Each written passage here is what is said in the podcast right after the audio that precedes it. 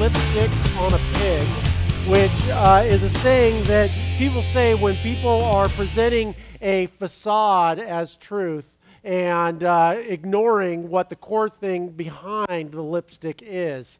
And as we looked at this, and, and we looked at this, uh, this saying and saying, wow, we do this a lot in our life. And how we do this is in lots of different ways. Some of us, uh, we do it with our jobs, and somebody asks, you know, you know, who we are, we'll say we're a lawyer or we're a doctor or I'm a student or all these kind of things. And, and again, there's nothing wrong with those things, but those things are not our identity. Or uh, people will put forward uh, uh, and find their identity in the things that they have or uh, the body or, or you know, their, their uh, plastic surgery that they get. And when we place our value in these things and we try to present these things as who we are, we're on a grand adventure of just missing the point. And the, the point is that we are, the most important thing, as we see in Mark chapter 12, verse 30, is that we're meant to be holistic worshipers, that we are meant to love God with all our heart, our mind, our soul, and our strength. And we've begun this journey to try to go beyond the lipstick and, and really look at our lives and try not to elevate anything else except the things that are the most important thing to God. And we looked at how we can uh, elevate these different things. How do we elevate our intellect? How do we become learners? And we looked about at that last week. Right, and how do we how do we face our emotional giants? How do we grow spiritually? How do, how do we do these kind of different things? And uh, one thing that we started out this journey on is we wanted to succeed. And so often when we go on a journey or we have a challenge or we have something that we want to do, uh, a lot of times we fail. And we fail for different reasons. So we started the first week at looking at when we have a big thing on our plate either becoming holistic worshipers, becoming the heart and mind of Christ, or, or just something in our life that God has called us to do. What are some of the pitfalls, the common pitfalls that have people fail? And we looked at those, and the first one was that they, people are not clear on the goal. Not being clear on the goal is always a recipe for failure. That, that you know, they, there's a saying, it's, you know, it says if you, you, if you don't have a target, you'll always hit it. That, that, you, that we need to know where we are going. Another reason people fail is that they succumb to fear. One thing is fear of failure, that so many times we can be afraid of, of what people will think if, if we fail at a certain endeavor. That's why when a lot of us we go on a diet or we want to write a book or we want to graduate and do, you know, get another degree that we don't tell anybody. And we may elevate that and go, oh, I don't want to brag or I don't want to do anything like that. But really, when we keep those things to ourselves, if you really dig deep, a lot of times it comes to, you know what? I'm afraid of failure and I'm afraid of what people will think. We're also afraid of success because with success, as we talked about, that comes responsibility. Another one is that people give up too early. People give up too early. I, I think about, about uh, so many people who are going along in their journey, and I wonder how many great inventions or how many great ideas did not come to fruition. How, how, how many success stories have we not heard and never were written because somebody gave up too early.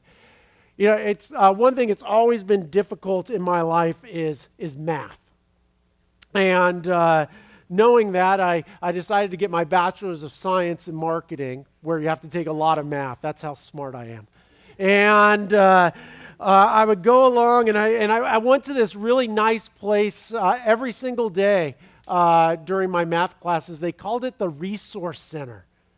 And I didn't realize till much later that's where they sent the dumb people who just couldn't get it right. And they, they tricked us with a nice name called the Resource Center. And as we sat there and we were resourced, I don't even know what that means, but uh, on math, it was there and everything just seemed confusing to me. It just it wasn't something that I naturally gravitated to.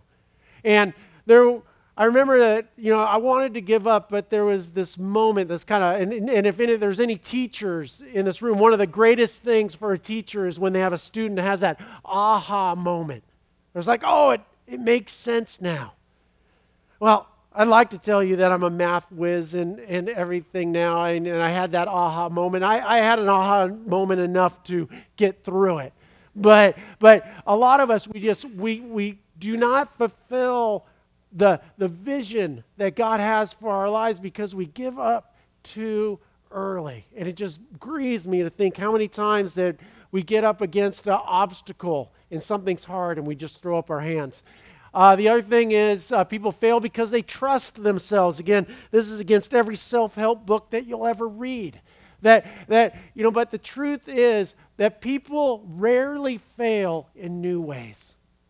We're very uncreative when it comes to failing. We find a way, it works, and we stick with it. And that's why we need to look outside of ourselves and say, you know what? I need help in this area. And that's why people fail too, is they lack support. They lack people coming in and speaking truth to them and saying, you know what? I love you enough to tell you that the reason that you repeatedly fail in this area in relationships or money or or jobs or, or whatever it is is because you have this pattern in your life that when things go hard get hard you always go back to it so, why do people succeed? We looked at that the next week and we used an acrostic called Hot Lips. And uh, the first one was to have a reason or a goal, being crystal clear on what you are meant to do. Crystal clear on that. Oh, we said that we need to have a spirit of PLSD, pleased, and not of fear. That if God has called us to do something, He has given us a power, a spirit of power, of love, and self discipline, not of fear. And if we are on that track and we are experiencing fear, we can know that that is not from God. Because God has given us a spirit of power and love and self discipline. The T was to take one more step. And we talked about in a race that the difference between someone who finishes and the person who does not finish is the people who finish always take one more step until they reach the prize. And then finally, we need people around us who have lips, people who love us, love us enough to tell us the truth, who inspire us to outbursts of love and good deeds, people who push us, not shove us, but push us to take that one more step, and people who are steadfast in their commitment to us. And as we went on this uh, begin, beginning of this and saying, you know what, we want to succeed. We, we want something to change. We want our paradigm to change. Because we've all looked in the past and said, you know what, I want to be closer to God. I want to I want to learn things. I, I, I want to be emotionally healthy and all these kind of things. But for some reason, life invades. Things invade and, and take us out of what we want to do. And we looked at that saying that, that said that unseized time flows toward our weakness. That, you know what, if, we, if we're not intentional in how we spend our time, that that time will just flow to the weakest area in our life. That we don't naturally progress. That it takes intentionality. And we're going to be in Ephesians chapter 5 today. And we're going to be looking at what Paul talks about, about spending our time. And uh, I, when I was writing this message and I, I, I talking about spending time, I, I titled it The Budget. And budget's got a bad rap, uh, especially with my kids. Like if something is, is not very good, they go, oh, that's budget. and, and I'm like, you know, budget's a good thing. You know, budget gives you freedom and allows you to know that you're doing things with your money or with your time that, that is, has purposes and moving you toward a goal. You know, I, I, I tell my kids, you know, you know, it might be budget, but we do this today or it's dog food tomorrow. That, that we need to look at how much resources that God has allowed, allotted to us and to invest those with, with intentionality in every step. So Paul starts off uh, in verse 15. He says, So be careful how you live. Now it's interesting in the, in the Greek here, it actually says, Be accurate in every step you take, would be more of a literal translation. And right before there, he talks about being asleep and sleepwalking, and he's using this imagery to say, you know what, don't walk around like you're, you're sleepwalking, but being intentional in each and every step that you take. Not as fools, but as those who are wise. Make the uh, most of every opportunity for doing good in these evil days. Now, underline that word opportunity in your Bibles. This is a really important word. There's an old Chinese adage that says this. It says opportunity has a forelock, so you can seize it when you meet it. Once it is past, you cannot seize it again. Once opportunity is passed, that lock, it is locked for life. And Paul's writing here saying, make the most of every opportunity. Our word opportunity in the English comes from the Latin, and it's actually a sailing term. And it's literally, or it, it implies toward, toward the port. That the opportunity that you're moving toward the port. And the idea is if you're on a ship, uh, a sailing ship, and, and a wind comes that's moving you toward your destination, that you seize that opportunity. You, you take the most adva- of the advantage out of that wind coming your way. Because we all know that only a fool would go out and lower their sails and just drift back and forth with the tides and expect to get anywhere. There's a old uh, sailing uh, saying. It says, "When the pilot does not know what port he is heading for, no wind is the right wind. Have you ever met somebody like that? That, that there's so much opportunity that God is blowing through somebody's life. And they just complain. This is not the right opportunity. This is not the right help. This is this is this isn't the right time. There's always an excuse. No, when you do not know where you're heading, no wind, no opportunity is ever going to be the right one.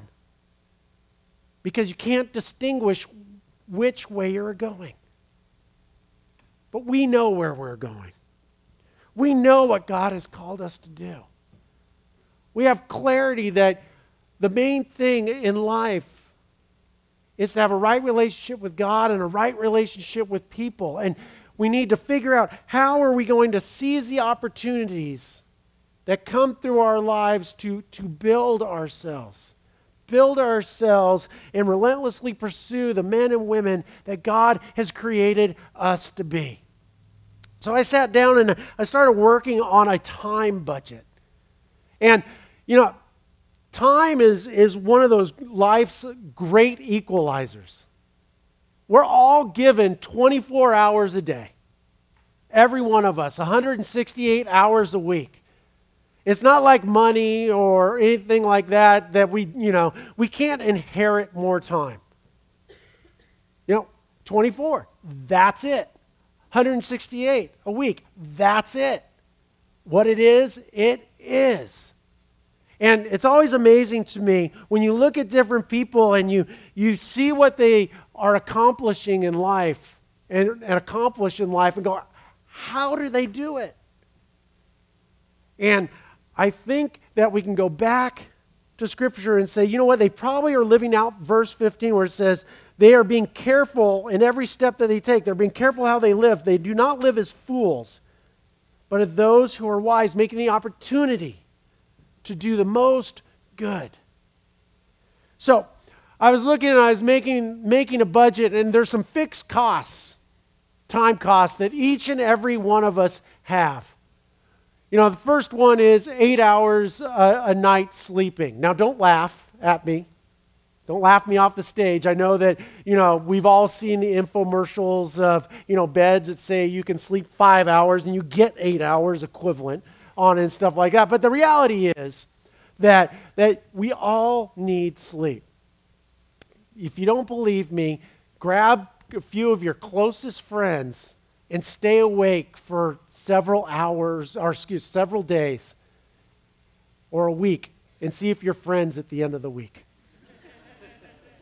I, I, the reality is that we get tired and our, our, our fuses get shorter, we get more snippy, that, that things that are a minor irritant become magnified, that amazing things happen when we sleep.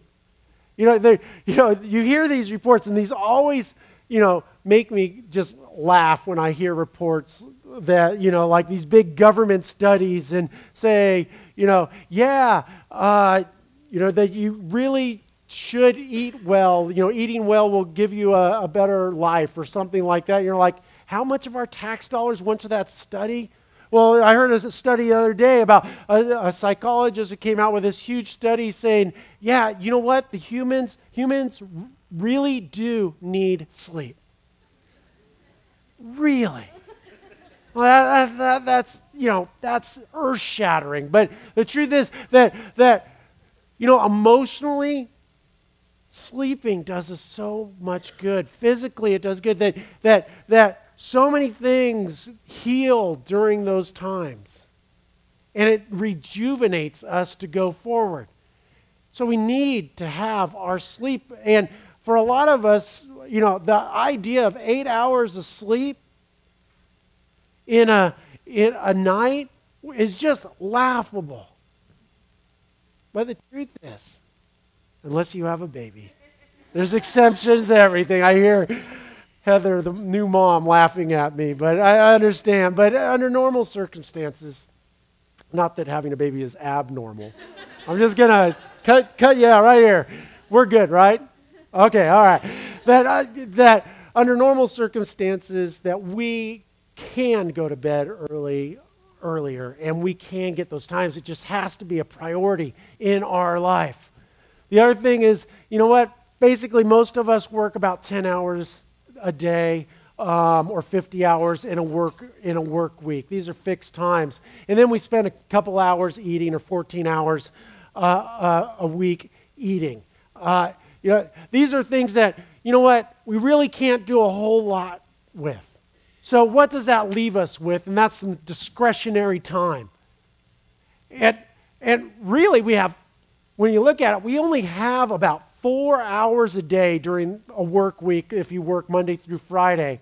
Four hours a day to really do all the, the high level stuff that we've been talking about. You know, working on our spiritual health, intellectual, emotional, all of these kind of different things. And then also some of the other like really high, you know, high stuff like doing your laundry and things like that. It's a lot to do in four hours. But somehow we need to figure out how do we how do we spend that time? And then we get basically about 48 hours a week. You get about 20 extra hours for the weekend if you don't work on the weekend you know, there. So figuring out, you know, how am I going to honor my family and spend with them and build relationships? How, how am I going to be constantly learning and all these kind of things? And really asking those questions. How am I going to spend this time and not be like a fool who's like just sleepwalking, but actually intentionally saying, these are the things that are important and that I need to get done. Because remember, unseized time flows toward our weakness. And the truth is that life is much bigger than just a moment. You know, we love to watch in TV shows and, and movies where one moment makes somebody. It sets the stage for the rest of their life or, or how their pub, the public perceives them. But the truth is that our lives are a sum total of the choices that we make on a daily basis. And it's true on every level and to have a truly meaningful and significant life, you can see that we only have a very little time to really invest and make the oppor- most out of every opportunity that we have. So Paul continues in chapter 17. He says, Don't act thoughtlessly, but try to understand what the Lord wants you to do. Again, relentlessly pursue who God has created you to be. Verse 18 Don't be drunk with wine, because that will ruin your life. Now, Paul isn't necessarily taking a shot at drinking here or, or being drunk. Really, uh, when you look at the original Greek, he's, he's really talking about debauchery and just, and just being wasteful with your time. And, and he's trying to draw this imagery of instead of being a fool and filling yourself up with alcohol, fill yourself up with the Holy Spirit and let Him control you. So, what, what, is, what does that mean? What, where does that bring us? Well, there's nine fruits of the Spirit that are found in Galatians chapter 5, verse 22. It says, uh, Paul writes here, but when the Holy Spirit controls our lives, he will produce this kind of fruit in us. And I always find it helpful to have benchmarks of like how your progress is. And, and the fruits of the Spirit are one of those kind of benchmark type of things where you can kind of do a self assessment test.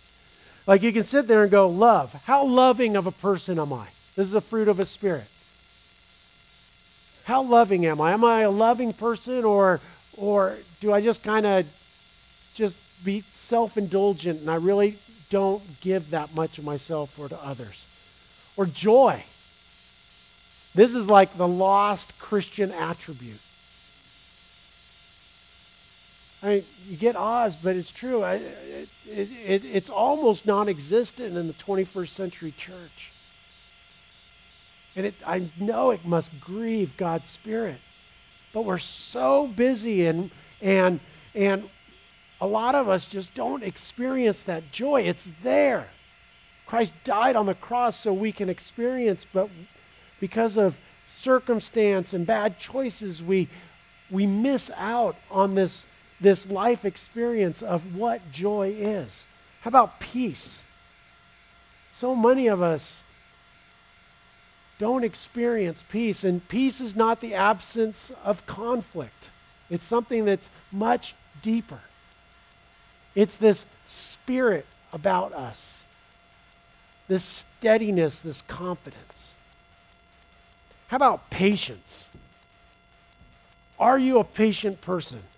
You know, the best, like, if you want to know if you are a patient person or not, go to Walmart, like right before an FSU game, and just, I don't buy some Tic Tacs or something and just stand in line.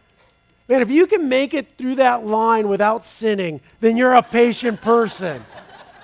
I, I, I, don't know what it is. I mean, this is the one that just, I, I'm, I'm doing pretty good, man. I, I mean, I'm getting pious and everything. All I got to do is go to Walmart, stand in line, and I, am thinking the most evil, dark thoughts you could ever imagine. I, I get, you know, I go home and I'm like, I'm such a pagan sinner. I got to do something. I mean, there's, there's just something. I mean, that, that is a trial by fire right there. Kindness. You know, do you instinctively, instinctively are you kind to people? Goodness, faithfulness, gentleness, and self control. These are fruits of the Spirit. These are things that, if our lives aren't demonstrating these things, then you know what? We can know that there's some root work or some fertilizer that we need to lay down and we need to reassess our budgeting of our time to figure out how, how am I going to produce these kinds of fruit? It's not easy. It's not something that just comes, it's something that's counter to our nature, and it takes being intentional to fulfill. Paul also, in verse 19, he adds four more to this list. He says, Then you will sing psalms and hymns and spiritual songs among yourselves, making music to the Lord in your hearts. You know, it's amazing when we are carrying out being intentional and we're connecting with others and all these kind of different things, what happens? It, it grows out just, it stops being about just us and it starts impacting everyone around us. And this idea that we connect with one another and we, we express our connectedness in song to our God. And then he continues in, and writes about six words here making music to the Lord in your hearts.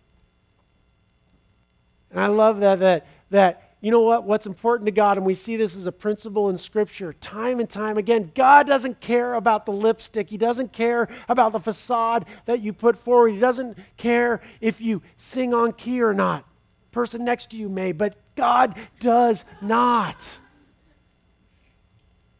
What's important to God is the music that you're making in your heart, the core part of you. Verse 20 And you will always give thanks for everything to God the Father in the name of our Lord Jesus Christ.